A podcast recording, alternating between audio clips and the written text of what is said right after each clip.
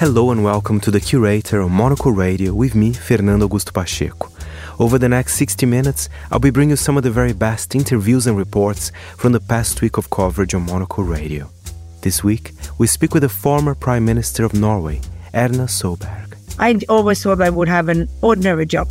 But then somebody thought that I was a talent that they wanted to get into parliament before I finished university. Plus, the first female winemaker in Argentina.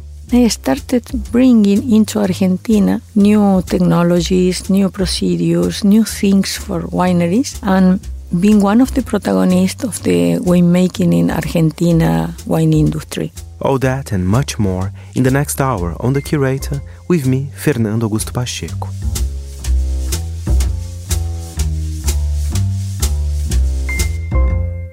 We start the show with the former Prime Minister of Norway, Erna Solberg. She sits down with Andrew Muller to discuss her political career and the future of Europe's relationship with Russia. I started to be active in the youth movement of the Conservative Party just before I became 16, which was in the 70s. It was a very white and black political debate at that time among young people. It's uh, still the Cold War. It was still a lot of discussions on it's just before, you know, you got this whole, what we call the conservative wave that you got in Europe in the late 70s and early 80s for more freedom and other things. And, and I did this just for fun, for the activity. I never thought, at that time, I never thought I would be a politician. I, I never thought that until I was nominated to parliament because even though I had been member of the city council, I mean, that's something you do on your spare time. It's not a, it's not a job. And I always thought I would have an ordinary job. But then somebody thought that I that I was a talent that they wanted to get into parliament before I finished university.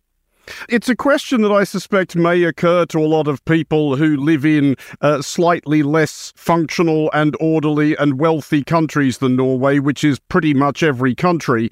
Is there any amount of frustration at being a politician in Norway? Do you ever start finding yourself thinking, everything's kind of fine as it is, things more or less work? Is there really all that much for me to be doing? Well, I think you will find challenges in all countries. I mean, in Norway, I'm often asked why did what was the issues I was concerned about when I was 16 and became political active. I was concerned about educational policies, women's rights, development in the third world, and I chose the Conservative Party because I believed that the ideology, believing in the individual, taking away restrictions, more, more freedom, would make it possible to become better on all of these issues. And I I still find challenges in these areas. And when I was prime minister, I was working on education for girls around the world as part of our strategy. So I think you will always find things that you can get engaged in. And I think even though we are healthy, that um, there is for most Norwegians compared to the rest of the world, we are happy to born in this period of history and in our country. We still have young people falling out of the, our education system. We still struggle with people who have mental illness challenges, and we are going to solve the climate challenges of the world, which also means that Norway has to sort of restructure our economy in the future this is another thing that may also seem different from inside Norway, but it's certainly how it seems from outside Norway. And this applies to, I, I, think, all the Nordic countries to a large extent, that your politics seems just a lot more collegial, friendly and bipartisan. After you lost the most recent election, you quite cheerfully said that you thought your opponent would actually make quite a good prime minister. Is that how it actually seems from inside Norwegian politics? Do you just put on a friendly face and behind that it's as rancorous and brawling and scheming and, and nasty as everywhere else? I think it's nastier inside political parties. My party is quite peaceful these times. It's not always been like that. Now the Labour Party has had a little bit more of that, but it goes a little bit up and down. Of course, if you have success, it's better than if you don't have success. But it's uh, no, I think it's important to remember that all the Scandinavian or the Nordic countries are quite small and we are quite heterogeneous. I think it's the divisions is not that big in our societies. And I think people also want us to be finding common solutions on the big issues. For example, we say that we have it's it's important for us that our foreign policy doesn't really change much. It changes a little bit, but not much between different governments because we are a small country and we should be relied on like that. So there are divisions inside, but most, I think most members of parliament, it would be people I would happily go out and have a glass of wine with and discuss issues with after a debate because usually most politicians are more social than the average Norwegian also because you know you have to transfer in a system that elects people who maybe are a little bit more outward spoken and things like that. But that, yes, it is nice. Like it, it's usually like that. Then you will always find some some people that you don't really want to take a glass of wine with because they are too they can't relax after a debate.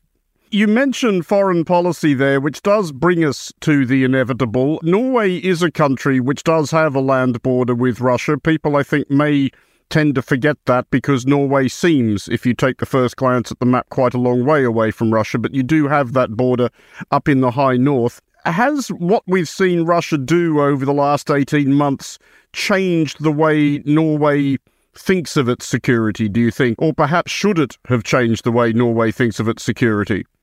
We have been members of NATO since the founding of NATO. And that was our Second World War experience. We were neutral and we got occupied by Nazi Germany. And it comes back to one thing that I think Norwegians know, and that is that the strategic part of our coastline is extremely important. We have a coastline that if you control that, it's easy to control the entrance into the Atlantic uh, ice free harbor for Russia the biggest naval base they have in our part of the world. In fact, the biggest they have. Their nuclear submarines are placed there, just on the other side of the harbor, meaning that we are placed in a very geographically important area for Russia. So we know that their plan is if they ever come into a larger situation, they have this bastion defense system that they have, which will lock in Norway because they will try to control the North Atlantic part. This has been important for us always. And of course, increased tension increases this focus. We had a long period where we thought we would be peaceful in Europe, but I think especially 2014 made us change. We have increased our finances for defense, not as much as uh, NATO would have liked or, or to reach the goals because our economy has also been growing, but we will probably now have to uh, look through that again. In fact, we have had a commission that's been looking at that, suggesting quite heavily to increase expenditure for defense issues. But also uh, yesterday, in fact, our chief of defense, well, he's recommending a quite strong build-up of Norwegian defense capacity in the years to come. But th- there has been a recurring theme, I think, in, in European discourse over the last 18 months of those countries, the Baltic states, Eastern Europe in particular, those countries right up against Russia's border, saying to the rest of Western Europe that you've been complacent, you were kidding yourselves, you indulged in wishful thinking where Russia was concerned. Despite the fact that Norway does have that land border with Russia, do you think Norway was guilty of that? Do you think you thought you had a special relationship with Russia and that you understood Russia in a way that the rest of Europe maybe didn't? Maybe I would say that's one area where there's a little bit difference in the different parties in Norway. I was a bit criticized after 2014 by my opponents, the Social Democrats, saying that we should try to have more collaboration with Russia, trying to build something new. That stopped. That debate is finished now. Our view was that you should, we should be in line with the rest of Europe, especially as a neighboring country. We should not be further ahead meeting Russia closer, or we should be behind them. We should, in fact, stay in line because divide and conquer is a Russian tradition and trying to split up. So we were trying to be in line both with the sanctions, but also with the type of cooperation we have. Then we have to remember we have, we still have cooperation with Russia and Norway in the north because we have joint work on fisheries negotiations, control of the fisheries. We have rescue operations together. And we will continue doing that because we try to make sure that we have a peaceful corner that is working and that if there is an emergency on a Russian fishing boat in the area where we will meet them quickest, we will go. So we will still try to do that. But the political cooperation is now near to zero. And this week on the Monocle Daily, there was a very interesting panel between Ivor Gaber and Julie Norman. They were discussing the story about the New York Times disbanding its sport department. They will start relying on coverage from The Athletic, a website it acquired last year for $550 million. Let's hear what our panelists have to say about this. Let me preface my remarks by saying every time over the last 20 or 30 years, media, so-called media experts like me have predicted what's going to happen in the media, you can guarantee we were wrong. Uh, I'm pre- a fellow media person as well. I, I, I, I acknowledge Predicting how audiences will behave is a fool's errand. Sure. However, confession, full full disclosure, I am both a subscriber to the New York Times and the Athletic. It's far more than a website. It's a very fantastic. It's a very very good service um, when it comes to football, which is my particular interest. It's it's very deep and analytical and interesting. What I think we're seeing here, and it was I think it was a smart move by the New York Times, is an attempt by the New York Times. I'm not sure it's about branding. It's I never looked at the sports coverage in the New York Times, and I, I don't think it was ever great.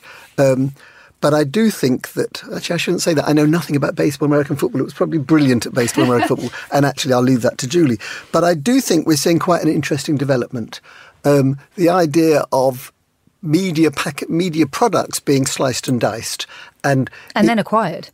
Well, Yes, well, the New because York, Because that's yes. part of the business model, isn't it? Yes. Growth by accretion. But they they ha- are being acquired, but they're retaining their individual branding. So when you go onto the Athletic, unless you're a media nerd like we all are, you wouldn't know it's oh, it's been owned by the New York Times. It is the Athletic. So I think it's interesting. You're right. The multinationals are acquiring them, but they're keeping their brands, and so they sort of get the best of both worlds. That doesn't necessarily translate in the TV space in the United States, though, does it, Julie? Um, I mean, I speak as a former print and TV journalist. Um, you you have more sort of amalgamation of brands. Yeah, you do, and I, I, would say the the Times one is an interesting one. And my sense is that you still have to pay more now for the Athletic, which you know I, I know it's a good business model from what Ivor was saying, but as someone who's like really into like journalism and politics, but also a big sports fans, like I just think it's honestly a disservice to just everyday subscribers who like want to get the sports news, and uh, I think siphoning that off is just um, it's a disservice service to readers and to fans. And I, I, know there's reasons for it, but I think there's um, there's something to be said for journalism in that area. And the Times,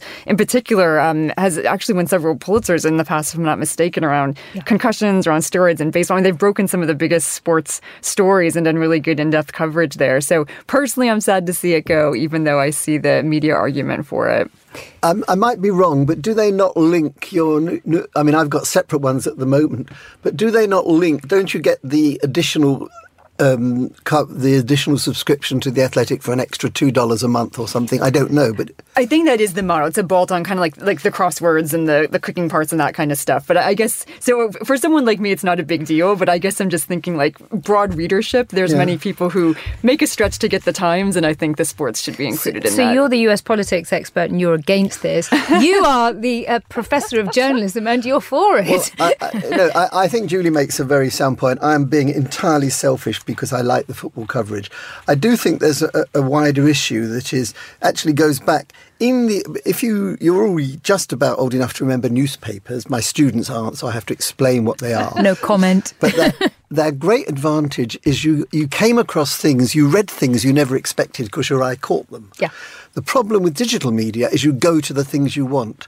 I mean I, am guilty. I read, say, the Times every day, and I don't go into the sections that don't really interest me, and I should because on the odd days when I buy the paper, I'm reading things that I would never read. This is taking it to an extreme, and I think Julie makes a good point here. I'm not sure, okay, being serious, I'm not sure it's a good day for journalism when we're not capturing people who weren't interested in this, but the headline or the intro grabs them. You are listening to The Curator. I am back with a highlight from the concierge. We're bringing you the lowdown via motorbike. We sent Monocle's Naomi Xu Elegant off to Timor Leste with a helmet and enough money for a rental, and a bit more, hopefully, to concoct this report. There are no trains in Timor Leste, but a network of new roads and dusty trails connects the whole country. From the capital of Dili to the mountainous interior, the quiet southern coast, the far eastern island of Jaco, and all the towns and villages in between. You can travel by bus or car, a 4x4 is advisable. But neither of those will be quite as exhilarating as a motorcycle trip. The recently upgraded National Road Number 1 stretches all the way along the northern coast of Timor Leste, sometimes hugging the seaside cliffs and at other points weaving between palm trees, tiny hamlets, and family farms.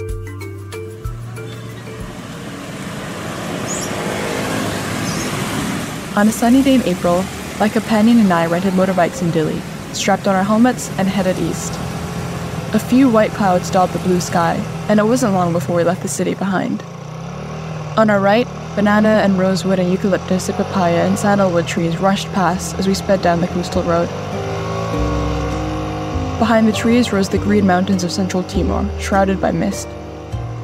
On our left, the ocean sparkled under the sunlight, so blue it was almost absurd.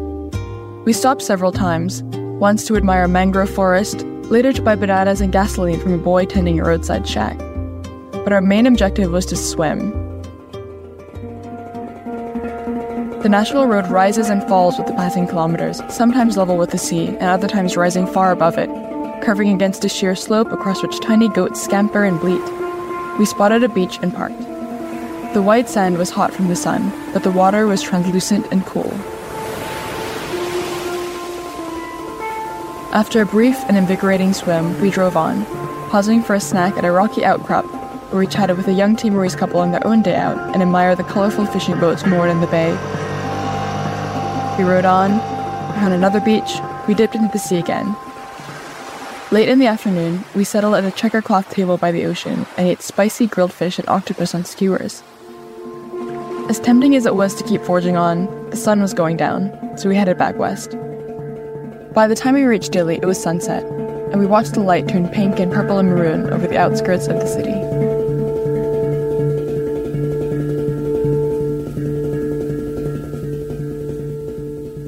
And now a highlight from the Globalist. The US president was in Helsinki this week, fresh from his attendance at the NATO summit in Lithuania.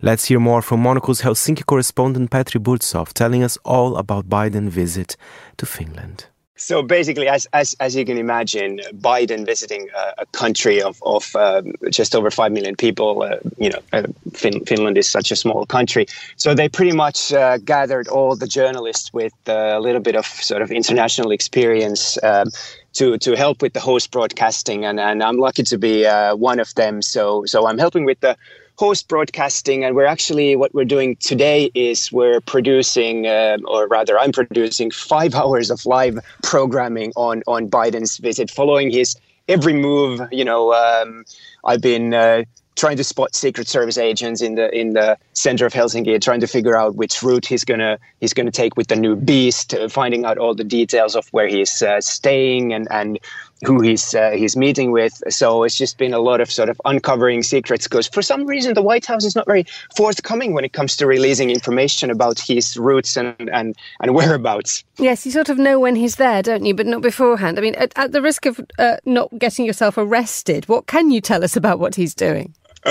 so I, I, can actually now uh, talk about it officially because I mean he already arrived. Air Force One uh, touched down uh, late last night. Um, actually, it was late, but it was a sunset time because summer in Finland is, um, you know, days are so long. So he touched down. I think it was about ten o'clock. Beautiful sunset shots of the Air Force One pulling into the uh, Helsinki Vantaa airport and then his uh, rather large convoy. I mean, why do, why do, they need all these cars? Made made its way to uh, the Radisson Hotel in in downtown Helsinki. So we know that that's where he is staying, and we also know that he's going to leave the hotel at uh, about um, half past 12 and head to the presidential cas- uh, castle for, for talks with the Finnish president and other other Nordic leaders. So we know that, and we have a fairly good guess. I did some spy work last night of where he's going because uh, you know you just see sort of where all the uh, Secret Service guys are standing, and you know that that's where he's going to be driving. So I have a good guess. Um, just tell us a little bit about. Yes, I mean obviously you've been running around like a scalded cat, but I mean a couple of days ago when when when Biden was in London, it was really quite bananas to see the likes of I don't know Marine One flying over the you know the lo- the local nursery. It w- it was quite mind boggling. And how does Helsinki brace itself for an for for a visit on this scale, um, given the fact that you know like you say it's a small country. I mean, I have to say it's not an exaggeration to say that Helsinki is pretty much in in lockdown when when Biden is here.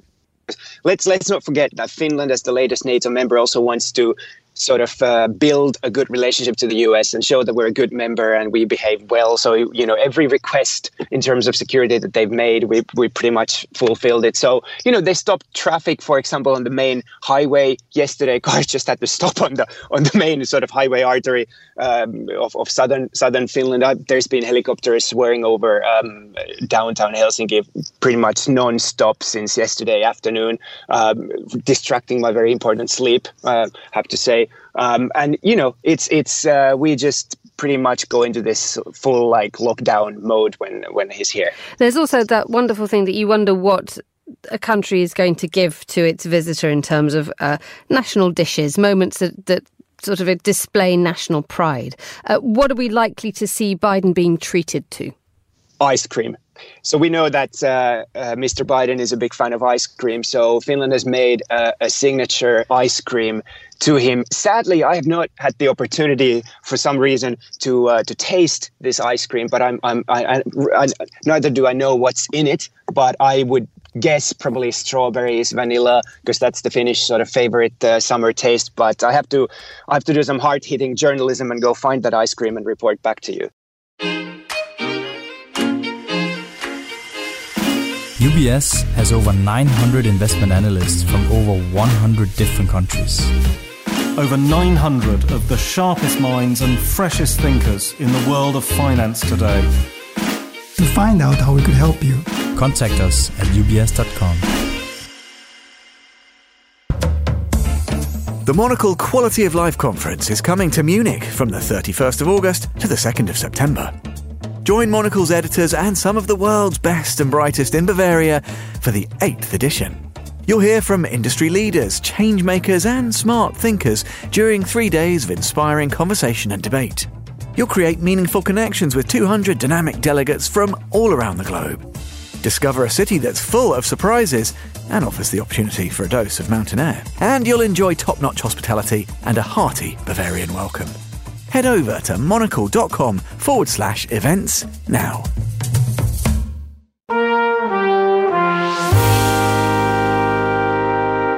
You are listening to The Curator, our highlights here on Monocle Radio this week.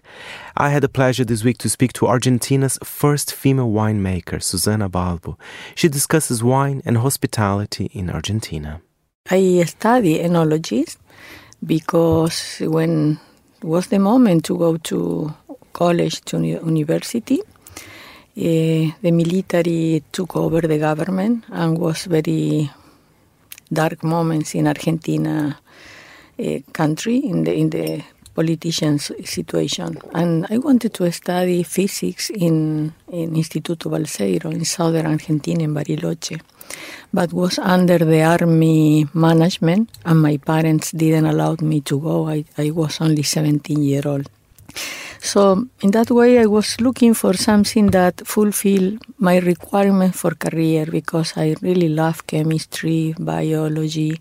I love uh, physics, mathematics are very easy task for me, and also to be in contact in contact with the nature.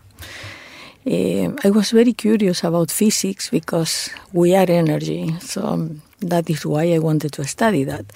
So I I I approached the Enologist uh, University, and really I liked the program. And with the dream that maybe in three years, when I was 20 or 21, I was able to go further in my career studying something in deeper the, the physics. However, the military government stood, uh, was in the government for eight years, so impossible to do that. And I graduated uh, at university with a lot of passion about the winemaking because I have wonderful teachers, wonderful. And I fell in love with the career. It's very good, very suitable for women because you are able to, to have your family, to have your job, to pour your creativeness. So I'm glad that uh, God put put in my way this career because uh, I devote my life to that. Amazing. You're quite successful at it as well. And tell us more about, about your wines and when did you actually launch your own kind of uh, brand, the winery? I know you're you were born in Mendoza and I think that's still more or less where you're based, right? Yes, well, I born in Mendoza. However, um, in Mendoza, I didn't have a, an option to have a job because I was a woman and female, and they offer only uh, lab uh, working. And I already know the in that moment. I already knew in that moment the love working. I was, was boring and very routine uh, daily. So I decided not to take uh, this kind of uh, work because I, I was afraid to, to lose another opportunity in the in a better position. And a few months after, uh, four or five months after, I was working in, meanwhile with my parents in a fabric of uh, tablecloths and linens, uh, working with them to have my job and one job. And then uh, it was an advertising newspaper asking for a winemaker for northern Argentina, for Salta. This is 1,000 miles from my house. So I answered the, the requirement. I didn't fulfill the requirement, I must recognize, because they were asking for four years experience and I was just graduated. I, I graduated in June 2000, 1981 and I got the job in November, so it was just a few months after graduation. And I moved to Salta, uh, working over there, and for me was the second university the university of the experience exploring the the limits you have in your creativeness to do something because it's very isolated place more than nowadays 42 years ago and I didn't have much resources. So I left my comfort zone in Mendoza to face a lot of new challenge and I didn't know if I was prepared for that. But I did. I did. I was prepared because uh, I was I managed how to solve problem with very limited uh, research. I always make one example that uh, give uh, to the people the picture what what I was living. In Cafayate, the the fuel for cars were alcohol and that produced in the distribution system some problems. And always my car was stopping for the distribution system. But every time I was going to the fitting place, they did in five minutes, ten minutes, and I, I, I told to them, please teach me how to do that. And I mm. want to do myself because sometimes in middle of the mountains, my car stop and, I, and I learned how to fit my car and, and I learned how to, to feed uh, pumps in the winery. So you explore uh, talents you don't know you have. When you are in your comfort zone, you call to, okay, I need a, a fitting for that, or I need uh, somewhere uh, some somebody who, who can do uh, something for electricity. And also, I was repairing electricity stuff, everything. So you learn a lot um, and you become a person full of different skills that among your life is very useful. And I think uh, that prepared me, this 10 year I was in Cafayate, prepared me for the future I had after. That's amazing. And and what a future because besides of course the winery you are involved in hospitality as well. I think that's a big part. And and, and I want to know when did when did you realize that because wine I know wine tourism in Argentina is quite it's quite important actually for the for the country's kind of hospitality scene, right? Yes. When I come back to Mendoza to work, um, I established a, a first uh, winery and I failed because was focused in domestic market. Mm and you know, Argentina always we are in the news for the economy problem. and in that moment, I faced the hyperinflation. I was a victim of a scam, and really was very tough moments. And I decided to to travel all over the world to see what is going on in the wine industry what happens in other countries that we don't have in Argentina. And I started bringing into Argentina new technologies, new procedures, new things for new stuff for wineries, and being one of the protagonists of the winemaking in Argentina wine industry, and also in the management, how to manage the wines and the winery and the vineyard and everything. And as, as well, I realized the tourism was very important uh, task for wineries. In, for instance, in Italy, in, in Napa, in South Africa, everywhere people were developing very slowly because I'm talking about the 90s, mm-hmm. where the wine tourism was mild uh, regarding what is today. So I had in my in my in my mind something that I could feel, fulfill in the future, but not in the in the moment I settled my company. When I established my, my second company in 1999, that was a successful one, and only focused in export, for me it was very natural to approach and to do something for tourism because we receive a lot of foreigners, a lot of people that want to visit Mendoza, to be exposed to Argentina wines and to see what is going on.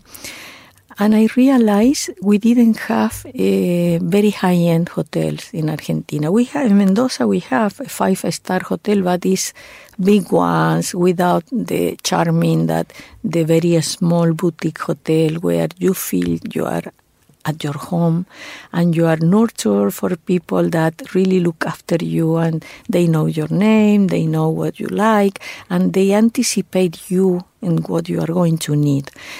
And under this idea, under this philosophy, the luxury um, offer of a high quality stay with my daughter, we invested in one house I already had with very big garden, beautiful garden, with 6,000 square meters of uh, garden, nice. very mature garden, and we built very very small boutique hotel, seven suites, and every suite is an spa. So the suite has a sauna, has a humid sauna, tube. Uh, it's amazing, and it's uh, with uh, also with uh, we did uh, we have um, art curation with a local artists or Argentinian artist, artists, very well known and very good ones. So it's a it's a great experience. Uh, we are in in the hotel. It's not just a lodging; it's it's an experience itself and very fine dining. Um, so we we opened one year ago and we are having great success. So we are very happy what we did, and we are planning the second one now and the Urbanist is conducting their very own summer book club. One of the highlights is Brian McLaughlin. He examines the changing face of retail in his new book and recounts his time from shop assistant to COO at the legendary music store HMV. It was definitely the place for me, but definitely I had no idea that I'd end up running the company and I had no ambition to run the company. So I was overawed with their store in Oxford Street, 363 Oxford Street, as a young boy, about 12.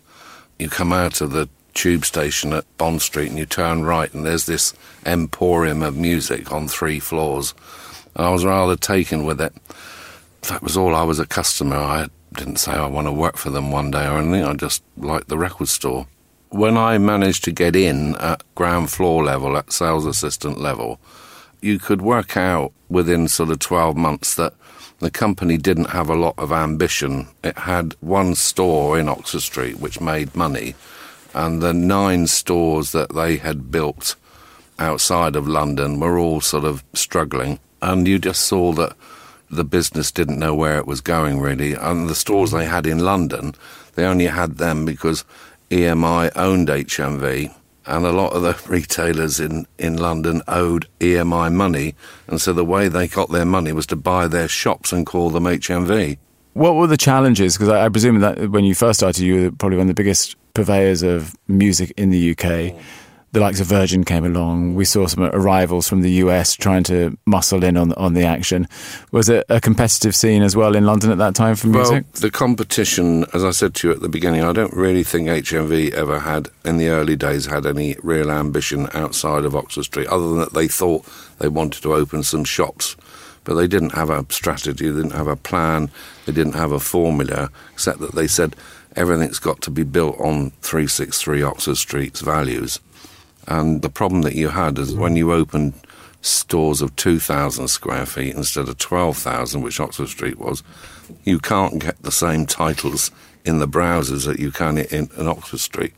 So I had a big job sorting out the range, what could be possible in a small space, despite the fact that HMV Oxford Street was predominantly a completely different customer to a customer you'd find in Rotherham or Manchester or Bath or Bristol. But the challenges were the same for the competition, except I think the competition, fortunately for us, was in more disarray in terms of what they wanted, what their formula was, what their strategy was. They just filled the shop with records and hoped people would come in you know, you can't build a business doing that. And also, many of those very quickly moved into computer games or tried to be bookstores and magazine shops as well. They tried to mix so many things into it. Not under your time there, but what went wrong? Was it simply the streaming of music made people think that they didn't want to buy records anymore, that they didn't need record stores? I think that just before, well, about a year before I left, we were grappling with the onset of streaming. You've got to remember that we hadn't been a public company for that long back in about 2004 5. And if you look at Amazon, for example, although they weren't streaming, they were selling CDs very, very cheaply, as was Tesco's and Asda. But the streaming came a bit later. But I think that for us, it was an enormous investment, an enormous investment to suddenly change from being a high street retailer to being something very technical we didn't a didn't have the skills and we didn't have the money. And I think that's probably true of a lot of high street retailers. I mean, for example, it's only that recently that Marks and Spencers has had a, an online offer, and Marks and Spencers have been in business a lot longer than most other retailers. So I think it, a lot of it's to do with money, investment, which it was very difficult for a high street retailer to get that investment when you weren't a dot com what's fascinating is you know that obviously running parallel with your story is what happened to the book chains and, and the bookstores. You know, we saw many of the big players from the United States, they left the UK market. Some of the book companies have come out of the other side of this, reconnecting with a, an audience and a sizable audience who we thought would be lost to e-readers and would never come back. And, and they have come back and they want the physical product. And we, we have certainly seen that in, in the record space and in the music space, but not quite on the same – scale, maybe lots of smaller individual independent record shops. But do you think there is a space for not going back to the scale that HMV used to have a store on Oxford Street, but there's been talk of it coming back to Oxford Street. Do you think there is space for a, a renewal of the role of the record store in our cities? I suppose from the books example you gave, I felt that it may well go the same way the CD went through the Kindle. And then in my years, many years now of retirement, I realised that that's not happened. And it just looks as though people want to hold on to that physical book. I understand the Kindle is very successful. I mean, I have one myself. But there's something very different about the book. Maybe that explains why people have gone back to vinyl because there's something, there was always something special about the sleeve notes on a, on a vinyl album compared to virtually nothing on a CD. So I suppose things go round in circles in the end. But I wouldn't be surprised, to be honest with you, if vinyl continues to do what it's doing. Even for me, looking at the figures, they're incredible, really. I guess the other interesting thing was, you know, again, this very visual connection with the world of music. So if you went to HMV, there would often be a band in there doing the exactly. launch of the their new album it wasn't something done on video or streamed. Your connection with bands was often quite close. Yeah, and I think that that happens the same in Waterstones with the authors. You know, they haven't really got another outlet, an author. They don't tend to do Wembley Stadium, but they do have 250 Waterstone stores to go into and numerous other independents. So I think that cultural point that you were making earlier, I think is still very important that not only can you buy the album in an HMV store or a record store, but you can get to see the artist as well. And also, there was that thing of you know, the record will be dropped at 12 o'clock tonight, or the record will be there first thing in the morning. And, and, you would go past the HMV store, and there'd be a queue of people waiting to be the first people to get hold of the album. But equally, from my point of view, if let's say I'm watching a movie and there's a soundtrack to the movie and I like a song, I can, with my iPhone now, I can use Shazam. It'll tell me what the record's playing on, on the soundtrack. I can then go to Spotify and I can download it. And that, that for me is incredible. And tell me when that iconic store closed down on Oxford Street. Was that a sad moment for you? Well, you've got to remember that I closed that store down originally because it became too small. It looked busier than Bond Street Station at one stage. I mean, I'm not joking. We had three floors. It was only 12,000 square feet. And it was very, very uncomfortable for people to shop in that store. It was absolutely packed to the rafters every day. I mean, it was very, very profitable. But at the end of the day, we got a, a, lucky break. Somebody phoned me and said there's a, I think it was a shoe shop that was available opposite, which was double the size and we were very fortunate to have secured it. And we said, as sad as it is, we're going to have to close it. And we were very, very fortunate because it was the iconic store in, in music. George Martin agreed to come and, once we got permission from London councils, to unveil a blue plaque, which is still there now, to say that this was the original HMV store in 1921, which was opened by Sir Edward Elgar and that blue plaque's there. So that was sad for me personally, but we couldn't keep that store going anymore. And then I think Footlocker, the shoe shop, took it. And then years on, when HMV was in administration and the new owner wanted to go back, I think Footlocker let them back in.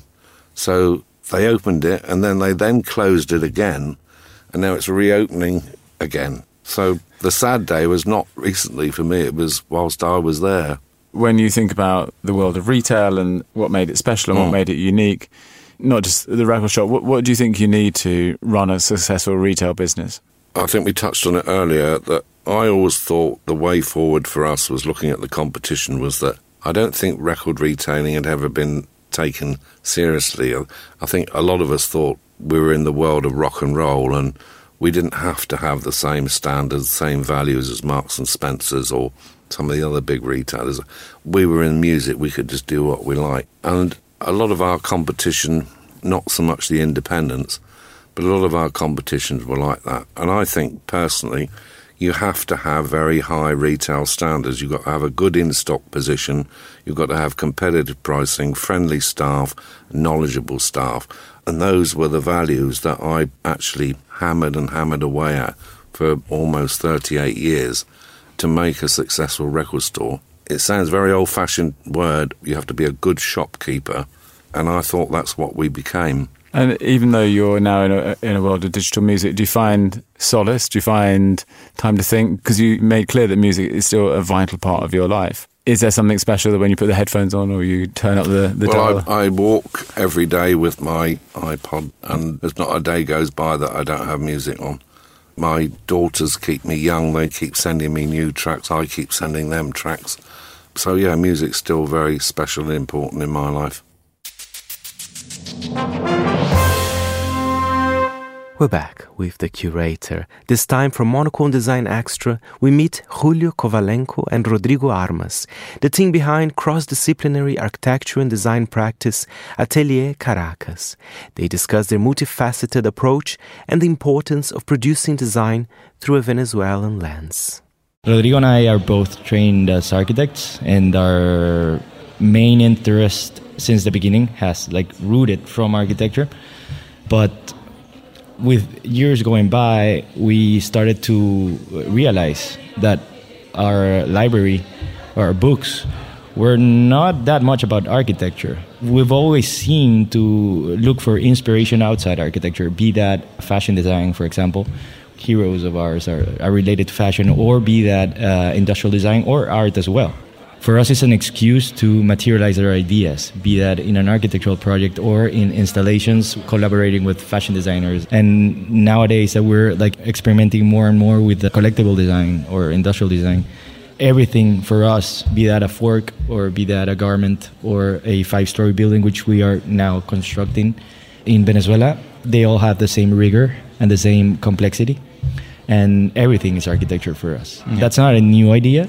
That's something that, for example, Hans Hollein said in the 80s, but uh, it's really cool to give like the Venezuelan filter to that idea or the Atelier Caracas filter to that idea and create our, our own narrative. Throughout all these years, we've designed everything from commercial to residential. Two years back, we started immersing ourselves in industrial design, and it's been crazy. It's always been an interest of us. The first piece that we designed was the credenza. And It's like a how it cabinet, came up. like a funny shaped cabinet And- design. And it's crazy because we designed it and we put it out there. Two months later, it appeared in Architectural Digest France. And we didn't even have the credenza built. It was an ideas. Of course, we had uh, plans and everything of of how to be built. After that, we were like immersed in this industrial design uh, world, and we had to put more rigor into it. And now we've designed other uh, pieces and furniture, and we're currently in that process right now. And who are your clients right now?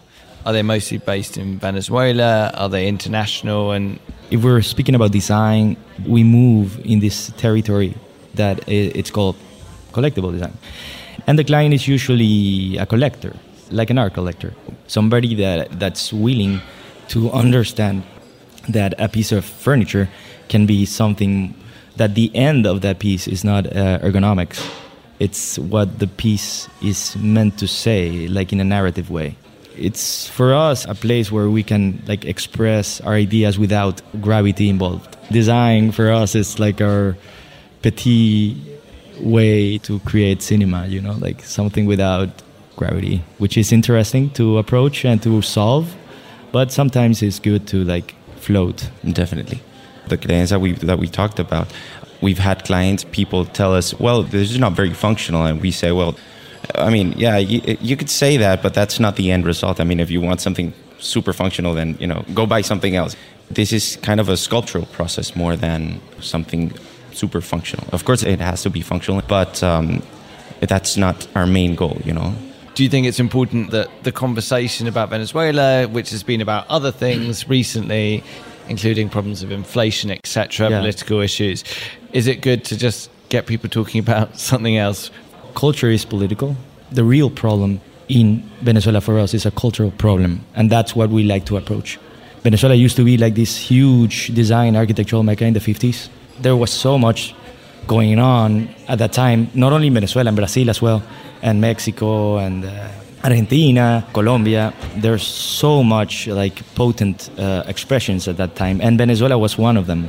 There was a cultural like isolation that I, I don't know where it came from because it's not from our generation. We like grew up on it and it was already going. There was like this sort of disconnection from that era, and that's why we are trying to talk about through our designs, like not to revive it, like a copy paste kind of thing, but to pay homage through our designs, like through small gimmicks, and maybe start to create this sort of new narrative or new language in Venezuela. We like to talk about, for example, Carlos Raúl Villanueva, which is like Venezuelan Le Corbusier, if you want to put it like that, and uh, the relation it has, be it coherent or not, with uh, Milan. What's that all about? But if you connect the dots, he was really good friends with Alexander Calder, and the university we studied had a lot of artworks by Calder, and you start like connecting these dots, and uh, for us that's beautiful, and that's what we really want to talk about. And finally, here on The Curator, Paul Burston. He's an acclaimed Welsh writer, journalist, documentarian, and activist. He has dedicated his career to creating and promoting LGBTQ plus stories, both in his own work and by lifting up other artists. He joins Georgina Godwin to discuss his new memoir, We Can Be Heroes, a survivor's story. I think I was part of a much wider struggle, and there were many other people involved in the activism, certainly, that I was involved in. But I've always thought of my subsequent career in writing and as a promoter as an extension of that activism. And I think that creating platforms to give marginalised voices an opportunity is also activism. And creating the Polari Salon and the Book Prize was very much about my frustration at the lack of stories or the shortage of stories. I mean, as an author, I experienced so many times in, in the early part of my career rejection letter, some editors saying, Does this character have to be gay? you know, things have changed a lot now, Mm. but 20 years ago that was quite commonplace. Explain what Polari is. Well, Polari is a gay slang that was very popular in the pre liberation era, especially the sort of 1960s. There was a television, a radio show, sorry, called Round the Horne with Kenneth Williams that launched in 1965, the year I was born. And they had two characters called Julian and Sandy, and they spoke in Polari. And Polari was a way for gay men in this country to communicate. It was like a coded way of communicating at a time when being explicit could have got you arrested. Mm. So when the idea for the salon came along, I was DJing. I, I was a DJ for a while, not a, not a very good one, but I was a DJ for a while in a club in, in a bar, sorry, in Soho. And they asked me to host a regular night, and I decided that I would do it, but only if I could have a, an element of live literary readings and poetry and so on. And I had to think of a name really quickly. And so Polari just jumped into my head because I thought, well, to me, that means literally gay words. Yeah. So it seemed the obvious name. Yeah.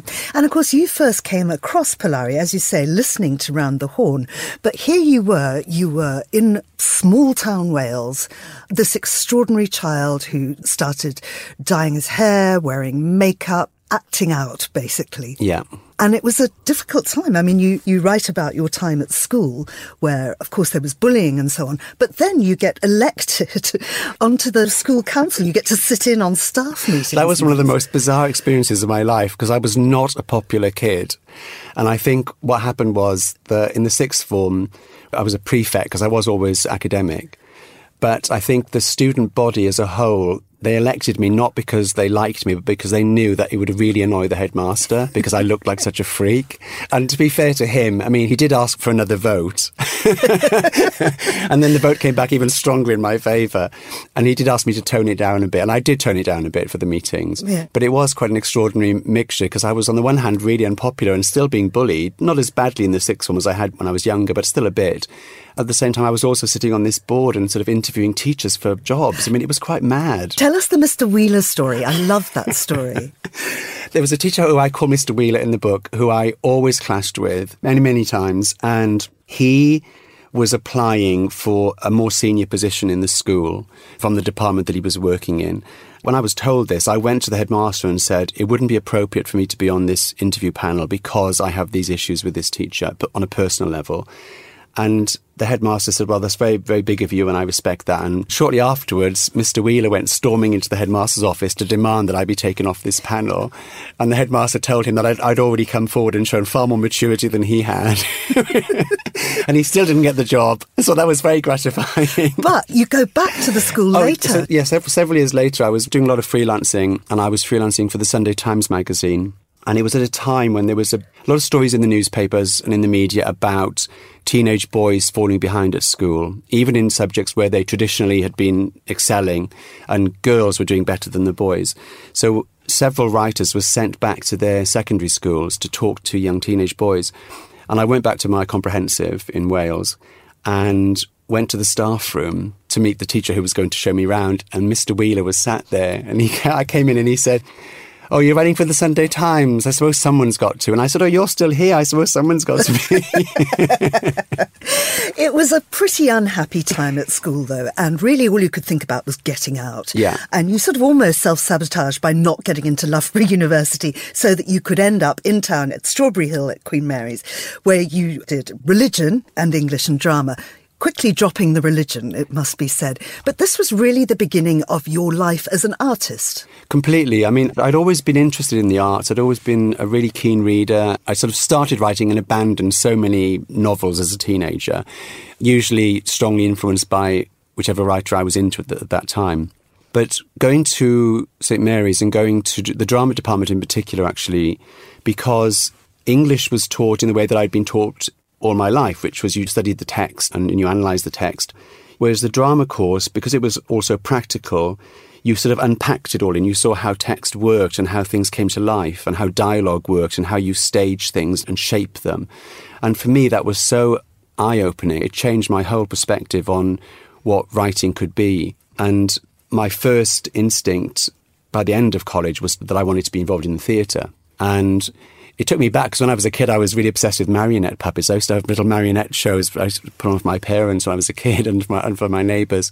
But I got involved in fringe theatre when I left college in 1987. And I did a couple of things that I was quite proud of, but I just found the collaborative nature of it very restricting because I realized that I was actually quite singular in the way that I wanted to go about things. And even though I was often writing and directing and on one occasion acting not very well in a play, I didn't have complete control mm. and I liked to be in control.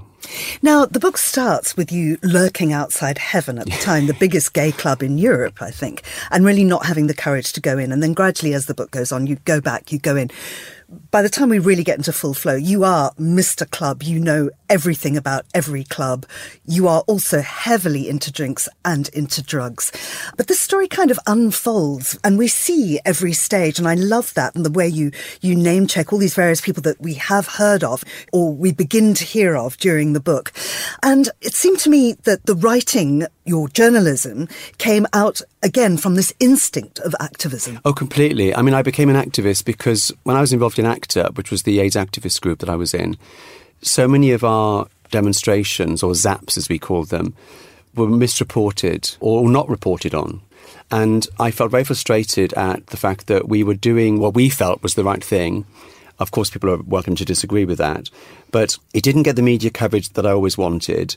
And I realized that the one way to do that was to basically cut out the middleman and become the journalist mm. and tell the story myself.